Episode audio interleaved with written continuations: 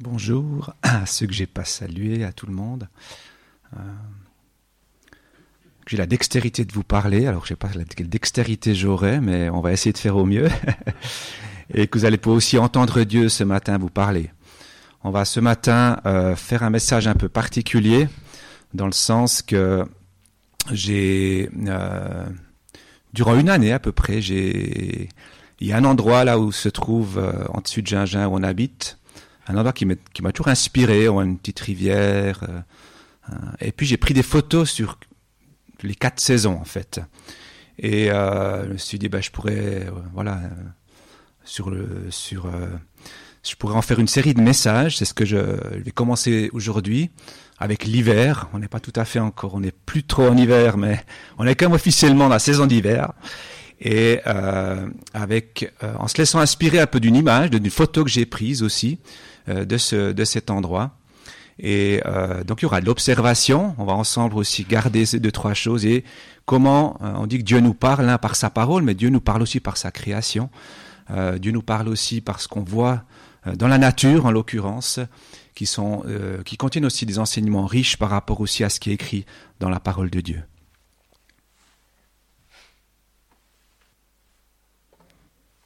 Voilà. Donc c'est ça la photo et c'est l'endroit où j'ai pris cette photo sur plusieurs saisons. Et donc voilà, je sais pas si vous connaissez un peu le coin, c'est euh, où est-ce qu'il y a, une pointe? Voilà, c'est bon. Donc ici il y a une rivière, ici celle c'est le Haut-de-Gingin, le village est ici. Ici à Saint-Sergue plus ou moins, la chaîne du Jura. Et c'est un endroit où on passe régulièrement, en particulier quand on va balader notre chien, on passe euh, par là. Ouais. Donc vous voyez, d'avoir un chien, hein, c'est source d'inspiration pour des messages. Pour moi, c'est un chemin hein, qui est arrivé là. Hein. Vous savez que c'était pas forcément évident pour moi au début d'avoir un chien, mais là, genre, ça l'est, et tout à coup, on peut, on peut, euh, à travers les balades qu'on fait et tout, être aussi, euh, être aussi inspiré pour, pour un message en l'occurrence. Alors la première chose, euh, les observations, voilà, c'est que la rivière, elle disparaît partiellement sous la neige. Hein. Ici, euh, ici, il y a une rivière dessous, mais on la voit quasiment plus. La pointe ne marche plus, si Non. c'est pas grave. Donc ici, il y a une rivière dessous, elle est quasiment euh, couverte, elle disparaît presque sous la neige. Ce qu'on peut aussi voir, c'est que voilà, les arbres qui bordent la rivière sont aussi de tout âge. Il y a, un jeune ici, euh, tout en bas, il y a des, des, plus âgés qui, sont, qui bordent cette rivière. Et ce qu'ils ont de commun, ils ont tous perdu leurs feuilles, ou bien certains, c'est impressionnant, ils gardent leurs feuilles, mais elles sont toutes sèches. Et je pense qu'elles vont les perdre, euh, elles vont les perdre une fois que les nouvelles vont pousser. Mais plus de feuilles, ou alors s'il y a des feuilles, elles sont euh, sèches de la neige partout, la neige qui recouvre les divers éléments naturels. Alors c'était euh, voilà, il y avait de la neige à ce moment-là. Et euh, cette neige qui est là, qui recouvre la nature, elle a une fonction importante et euh, elle permet aussi à la nature de se reposer et de mieux repartir après au printemps. Et ce qui aussi, on l'entend pas là parce qu'il n'y a que l'image, la neige absorbe les bruits. Je ne sais pas si vous avez déjà remarqué, quand il neige, tout à coup il y a un silence comme ça. Euh, donc c'est un phénomène physique hein, d'absorption des, des, ondes euh, par la neige. Donc il y a un silence particulier donc, euh, et que j'ai aussi remarqué en faisant cette photo.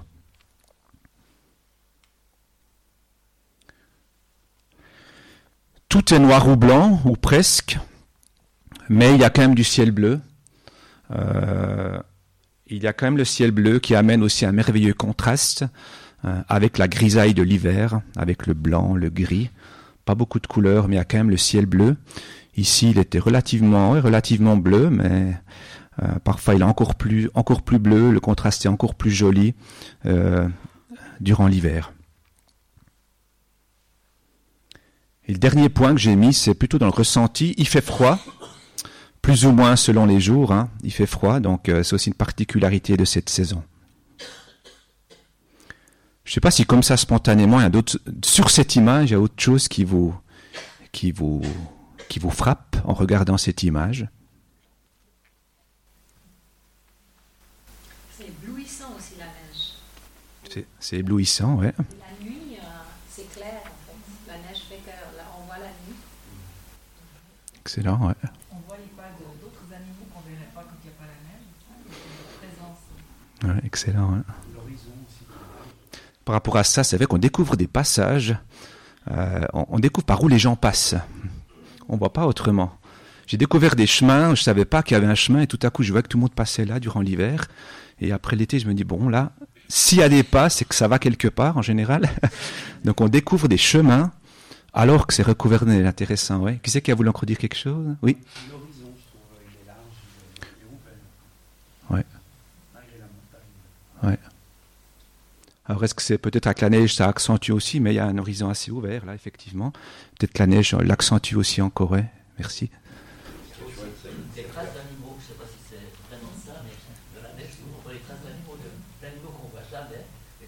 Témoignage qui sont là. Ouais.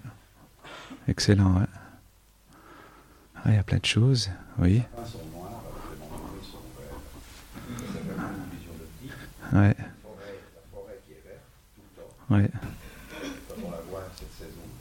Elle est noire. Elle ouais. Ouais. Il n'y a plus de feuilles, c'est gris, hein, donc c'est tout. On voit plus le tronc et les branches que les, que les feuilles qui sont dessus. Ouais. Excellent. Il n'y a pas de vie apparente. Oui.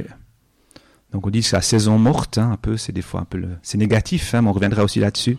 C'est la saison morte, mais c'est qu'une apparence, en tout cas qu'une, qu'une impression que, tout est mort finalement, que tout s'arrête euh, durant cette, euh, durant cette saison. Encore quelqu'un? On voit quelque chose de qu'on n'a pas encore euh, cité ou signalé? Reposant, paisible, ouais. Après, il n'y a pas de neige aussi sur, le, sur les collines, par rapport, en contraste par rapport à ce qu'on voit en bas, en fait, il y a beaucoup de neige. Sur les collines, il n'y a pas de neige. Ouais. Alors c'est peut-être la. Il y a, je pense, un peu de neige ici en haut, mais bon, avec la, avec la photo, c'est peut-être un peu loin. Je pense qu'il y avait déjà plus de neige sur les arbres parce que ça avait fondu, euh, et peut-être que plus haut, sur la, il y a encore un peu du, du, blanc, mais c'est contraste hein, entre plus ou moins de neige sur le sol et puis sur les, sur les arbres ici en l'occurrence.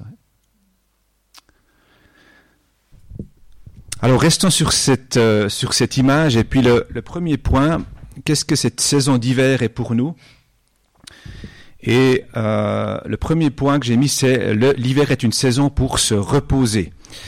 Et euh, alors le repos, c'est une notion très importante pour Dieu, hein, qui lui-même s'est reposé du, de la création, après avoir créé le ciel et la terre avec toutes ses créatures, dont l'homme aussi. Euh, nous lisons là dans Genèse 2, versets 2 à 3, le septième jour, Dieu mit un terme à son travail de création. Il se reposa de toute son activité le septième jour. Dieu bénit le septième jour et en fit un jour saint, parce que ce jour-là il se reposa de toute son activité, de tout ce qu'il avait créé. Et ce repos de Dieu, la base aussi du jour du sabbat, on en a déjà parlé, hein, qui est devenu un commandement que Dieu a donné à Moïse, plus, plus précisément ce, c'est le, quatrième de ces dix commandements qui dit Souviens-toi de faire du jour de repos un jour saint. C'est un commandement, c'est pas pas une option, j'ai envie de dire, c'est un commandement de Dieu. Hein. Souviens-toi de faire du jour du repos un jour saint. Pendant six jours, tu travailleras et tu feras tout ce que tu dois faire, mais le septième jour est le jour du repos de l'Éternel ton Dieu. Tu ne feras aucun travail, etc., pour tes serviteurs, pour toi. Donc, euh, il y a encore une, précision, euh, qui est-ce qui doit pas travailler. Puis si on regarde cette liste, en fait, c'est tout le monde, hein, il n'y a pas d'exception. Euh, tous ceux qui travaillent sont invités à se reposer, à s'arrêter un jour, le septième jour. La plupart d'entre nous ont une activité professionnelle qui est souvent déconnectée hein, des cycles naturels, euh, des saisons. On est certainement moins enclin aussi un peu à suivre ces rythmes de saison, les rythmes de la nature et aussi à se reposer quand la nature autour de nous se repose. Il y a encore certains métiers, les métiers proches de la terre, euh, c'est encore un peu plus le cas. Je dis un peu plus, c'est plus forcément euh, une grande différence, mais pour les paysans, par exemple, l'hiver est généralement plus calme et ça leur permet aussi d'avoir un peu plus de repos que durant euh, la haute saison, les récoltes, où, ils travaillent jusqu'à 10 heures le soir dans les récoltes, par exemple. C'est en général, mais je pense qu'il y a plus de grandes différences aujourd'hui aussi. Euh, il y a toujours des activités régulières, mais en tout cas les activités liées à la terre euh, sont en stand-by. Dans les champs, il n'y a plus rien à faire en principe.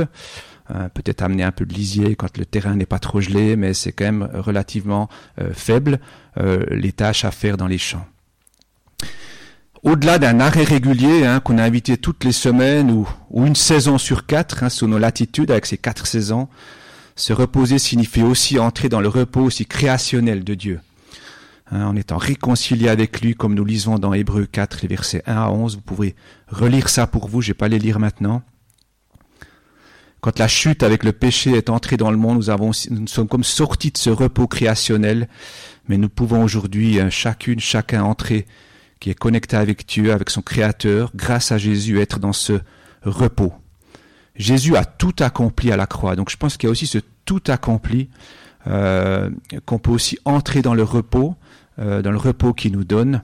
C'est ce qu'on appelle la grâce, c'est ce qu'on appelle être pardonné, être sauvé, avoir la vie éternelle, avoir, on parle du repos éternel, ça c'est en principe quand on meurt, on est dans le repos éternel, mais on peut déjà rentrer dans le repos éternel aussi, dans cette notion que l'éternel a tout fait. Il a créé, il nous a sauvés. Euh, à un moment donné, quand on s'arrête, c'est de pouvoir dire, ben je m'arrête, euh, et, la, vie continue la vie continue sans moi, sans que je fasse quoi que ce soit. La vie continue parce que je peux savoir que c'est Dieu qui euh, est là, qui est présent, qui est aux commandes. Et, et si je m'arrête une journée, c'est pas un problème. On va pas aller plus loin sur ce. Hop là, je vais avancer comme ça, voilà, se reposer. Le deuxième point, c'est se préparer à grandir ou à porter des fruits. S'il n'y avait pas une saison morte comme l'hiver, les arbres fruitiers, mais aussi sauvages ou aussi les cultures, ne pourraient pas porter de fruits au printemps. Euh, je ne sais pas vous êtes, si vous êtes, en tout cas les, variétés qu'on a ici de, de, sous nos latitudes, c'est des variétés qui ont besoin de l'hiver pour pouvoir porter du fruit. S'ils n'ont pas d'hiver, euh, je ne sais pas s'ils portent pas de fruits, mais en tout cas c'est un, alors sous d'autres latitudes, il n'y a pas l'hiver, ils peuvent, c'est différent, il y a d'autres cycles. Mais sous nos latitudes, euh, la saison dite morte est nécessaire pour porter du fruit à la saison suivante. Que pensez-vous que le paysan voit quand il voit son champ de blé ou ses arbres fruitiers l'hiver? Qu'est-ce qu'il pense, le paysan? Hein, On a vu ces arbres gris, euh, on voit cette, euh, on voit la neige. Parfois, on voit juste le blé qui a été semé en automne qui dépasse un tout petit peu. Parfois, il est complètement couvert qu'est-ce qu'il pense. Et je pense que sa pensée ici, elle est marquée par sa connaissance et aussi son espérance que cela va porter du fruit. Ça va porter. Il sait que les variétés qu'il a semées ou il a plantées ont besoin d'une saison morte, donc il fait confiance en ceux qui ont sélectionné ça. Il, sait même aussi, lui, hein, dans toute son expérience, que s'il n'y a pas de saison morte, ça n'ira pas. Il met aussi euh, voilà, sa confiance qu'il aura une récolte, même si on pourrait, ça pourrait euh, être, euh, on pourrait en douter à vue humaine, on pourrait douter que, euh, que ça va repartir. Peut-être que même qu'on se dit si, l'hiver, euh, là on a aussi la confiance au Créateur qui a des cycles et que l'hiver va pas durer. Il n'y aura, pas, euh, aura pas un hiver permanent qui va finalement à un moment donné aussi prétériter euh, ces cultures, mais qu'il y a un retour du printemps, de la chaleur qui va revenir et qui a besoin d'un repos. Donc il y a des saisons avec des fruits, et des saisons sans fruits, il y a des saisons propices à la croissance, d'autres non. Et dans nos vies aussi, nous avons des saisons où nous portons des fruits, où nous grandissons, nos projets fleurissent et aboutissent, hein. les fruits de l'esprit se développent, on devient de plus en plus maître de soi, on devient de plus en plus paisible, on devient de plus en plus de tout marche. Il y a des résultats, ça fait plaisir. Et d'autres saisons où c'est plutôt mort, où c'est plutôt stand-by, on a l'impression, il semble qu'il n'y a rien vraiment qui bouge, je sais pas trop ce qui se passe, euh, c'est un peu en stand-by. Euh, c'est aussi comme ça dans nos vies. Que nous puissions aussi, durant ces périodes d'apparente stagnation, euh, rester aussi confiants que c'est peut-être un temps de préparation pour porter de nouveaux fruits. Un temps de préparation pour porter de nouveaux fruits. Comme pour le paysan, gardons à l'esprit que c'est une saison et qu'à travers notre foi et notre confiance en Dieu, de belles choses vont éclore au printemps.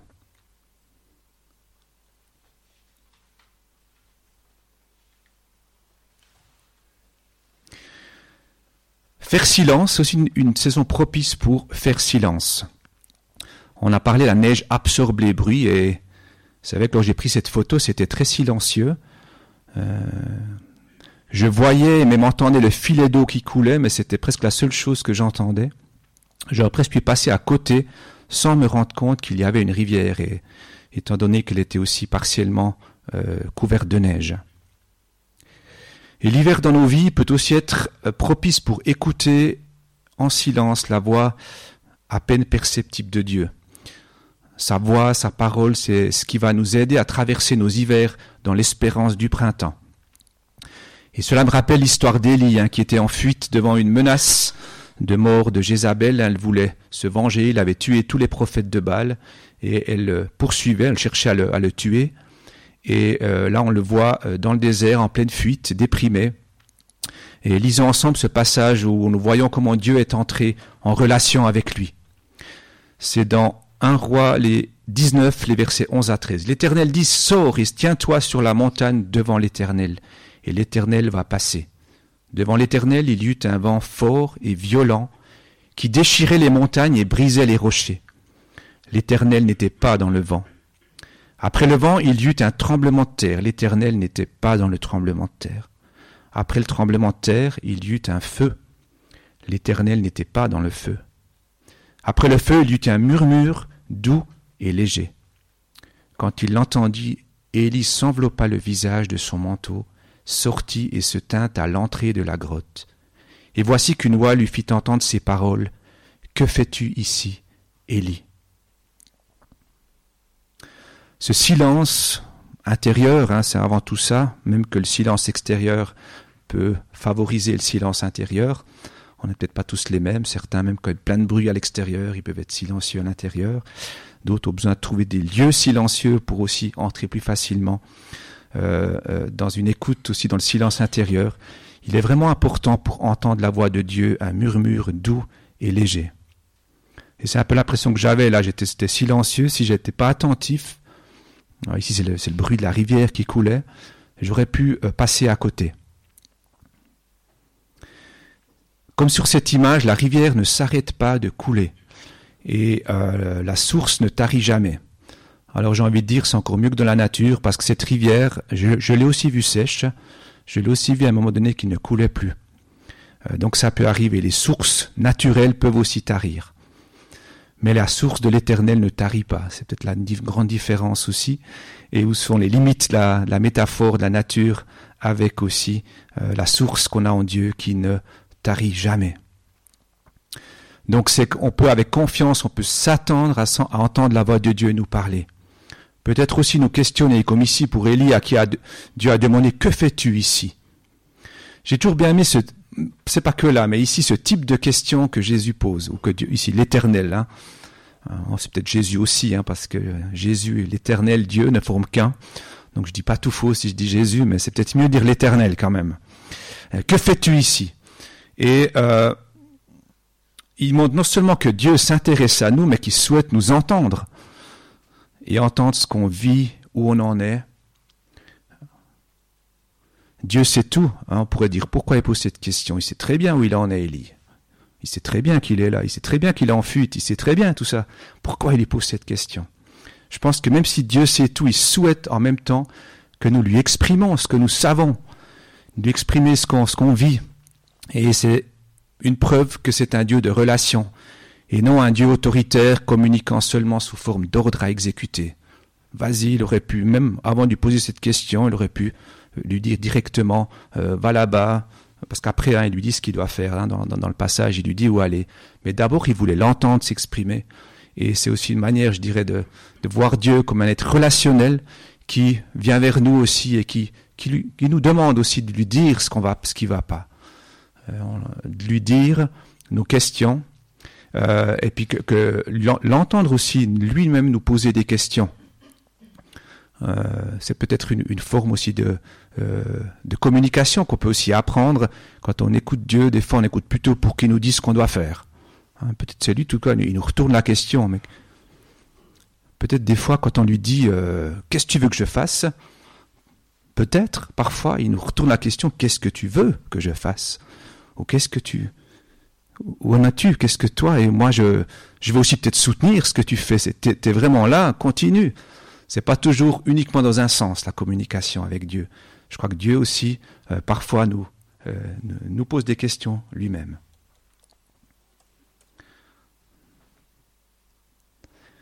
Et le, le quatrième point, il y en a certainement d'autres, hein, que l'hiver est là pour puiser la chaleur davantage au fond de soi que dans les circonstances. L'hiver, il fait froid, on en a parlé, plus ou moins, et cela nous impacte. On ne le voit pas sur la photo, mais ça nous impacte. Je voyais encore ce matin, les gens, ils avaient tous, tous bien froid, on, doit se protéger, on est plus ou moins impacté. Personnellement, je préfère le chaud, donc l'hiver, c'est souvent une, saison un peu difficile. Euh, au niveau aussi température, euh, mais ça nous impacte. Certains ils trouvent super, moi je suis un peu moins. Euh, donc le froid extérieur nous pousse à produire davantage de chaleur, raison pour laquelle aussi notre notre énergie de maintien, cette température pour maintenir la température du corps devient aussi plus importante durant l'hiver.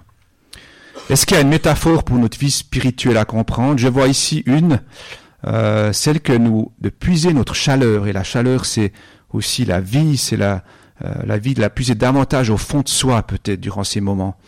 Dans ce lieu secret où on est en relation avec, euh, avec Dieu, que dans les circonstances extérieures marquées souvent par le froid.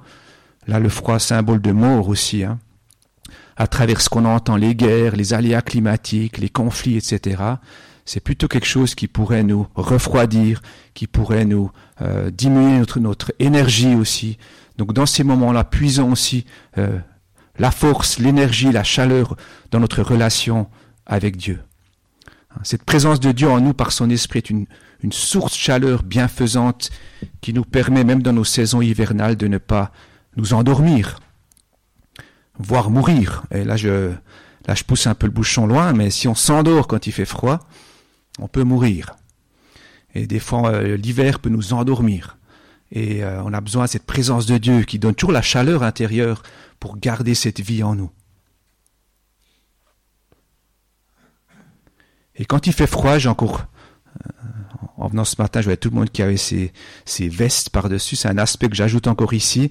Il est aussi important de se couvrir, bien sûr. donc au-delà de la présence de Dieu, il y a aussi une protection de Dieu sur nos vies la présence de Dieu en nous, c'est aussi en même temps une protection euh, sur euh, nos vies, sur nos cœurs en particulier. Et la, victoire à la croix et aussi avec cette, euh, ce, qui s'est passé en Égypte, avec cette protection du sang sur les linteaux des portes, le sang de Christ est aussi une protection sur nos vies. Donc se placer sous cette protection, quand on est dans des saisons hivernales peut-être particulières, euh, quand on est, quand on est, quand il fait froid, on devient aussi plus vulnérable, plus sensible, plus sensible au virus, peut-être plus sensible. donc il y a avoir une, une protection aussi. Alors immunitaire, hein, on, se bat. Notre immunité aussi se, doit, doit, est défiée durant l'hiver, mais aussi dans nos vies spirituelles on a des fois des moments sensibles, euh, des moments fragiles, qu'on puisse aussi se placer sous cette protection de Dieu aussi, euh, pour qu'il nous protège nos cœurs, nos pensées, notre santé aussi, quand on pas trop souvent malade aussi, qu'on puisse aussi faire face à notre euh, humanité aussi à ce niveau-là.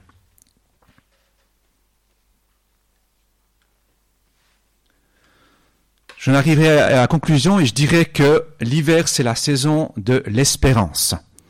L'hiver est la saison de l'espérance pour pour trois raisons. Tout d'abord, on a parlé, les apparences sont trompeuses. Hein, on a l'impression que tout est mort. Mais non, la sève est simplement redescendue dans les racines pour permettre à l'arbre de ne pas mourir. C'est une stratégie de vie pour l'arbre. Euh, c'est une stratégie de vie pour l'arbre de perdre ses feuilles et tout. S'il fait pas, fait pas ça, il ne supporte pas l'hiver, il va, il mourir. Donc il y a l'apparence trompeuse, mais c'est une stratégie de vie. Donc comme pour l'arbre, nos morts, entre guillemets, ou nos saisons mortes, sont des stratégies de vie pour porter du fruit et aussi pour grandir.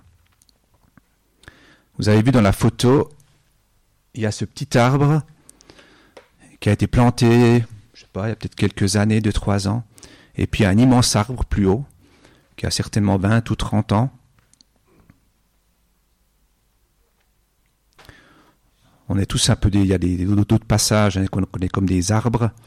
Euh, on est aussi un peu comme ça, on a des jeunes arbres, des plus âgés dans notre église. Mais si le, vieil arbre a pu grandir ici, c'est parce qu'il y a eu l'hiver dans sa vie. Il a passé plusieurs hivers.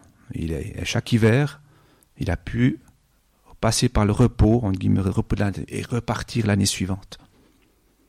Il a perdu ses feuilles, sa sève est redescendue dans, dans ses rac- racines, sinon il serait mort.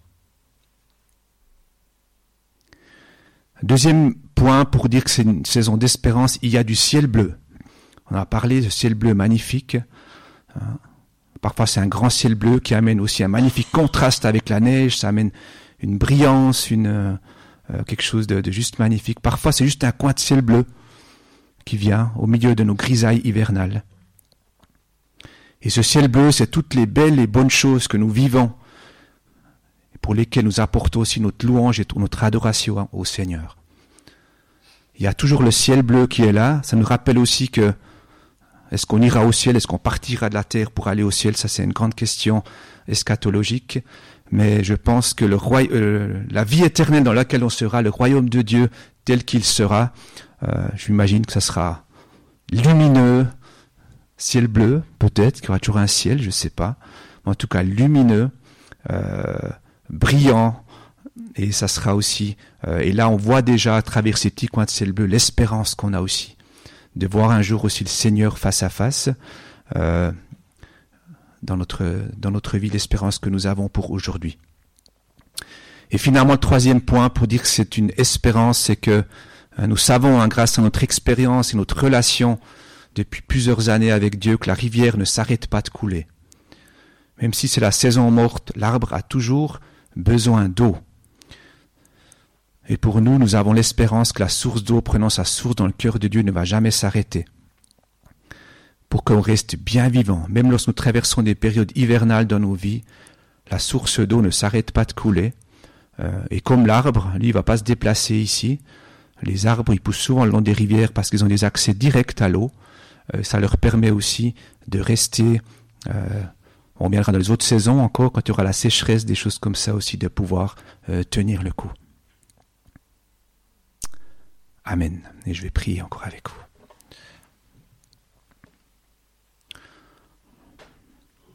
Seigneur, merci parce que tu nous invites à vivre ces saisons hivernales dans notre vie avec cette espérance. Une espérance qui, qui va au-delà des circonstances du moment, qui va au-delà, qui nous donne l'espérance d'un printemps, qui nous donne l'espérance que tu es toujours là, que cette eau coule toujours dans nos vies. Je te prie pour les personnes d'entre nous, et on est peut-être tous plus ou moins euh, avant des, domaines où c'est un peu l'hiver, mais je te prie en particulier pour les personnes qui ont l'impression que c'est vraiment un hiver dans leur vie, qui sont euh, comme figées dans leur vie, qui sont comme euh, plus, plus trop d'espérance. Qu'est-ce que je peux encore faire? J'ai peut-être tout fait et je sais plus quoi faire aujourd'hui. C'est peut-être ça, peut-être une question qu'on peut se poser. C'est justement de réveiller ou d'éveiller ou de réveiller à nouveau l'espérance dans nos cœurs, l'espérance de ta présence dans nos vies. Et même si on a déjà fait plein de projets, il y a toujours des nouveaux projets avec toi.